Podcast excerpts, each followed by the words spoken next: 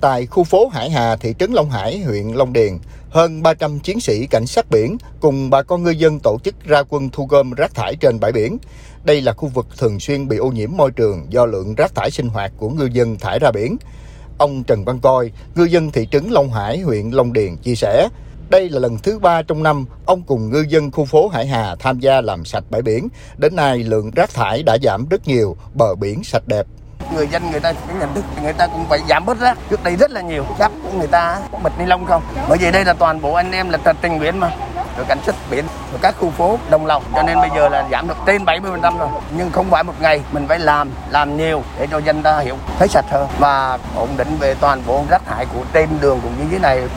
Đoàn công tác cũng tổ chức thăm tặng quà cho gia đình chính sách, người dân có hoàn cảnh khó khăn.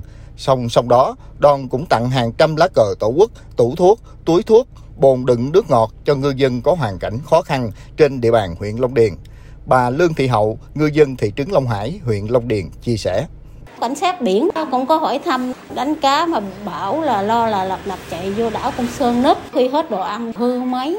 Cảnh sát biển cũng đi từng, có khi gặp cho thức ăn, cho gạo, cho đồ ăn hay là thiếu dầu rồi cho, còn không gặp thì phải chạy vô đảo.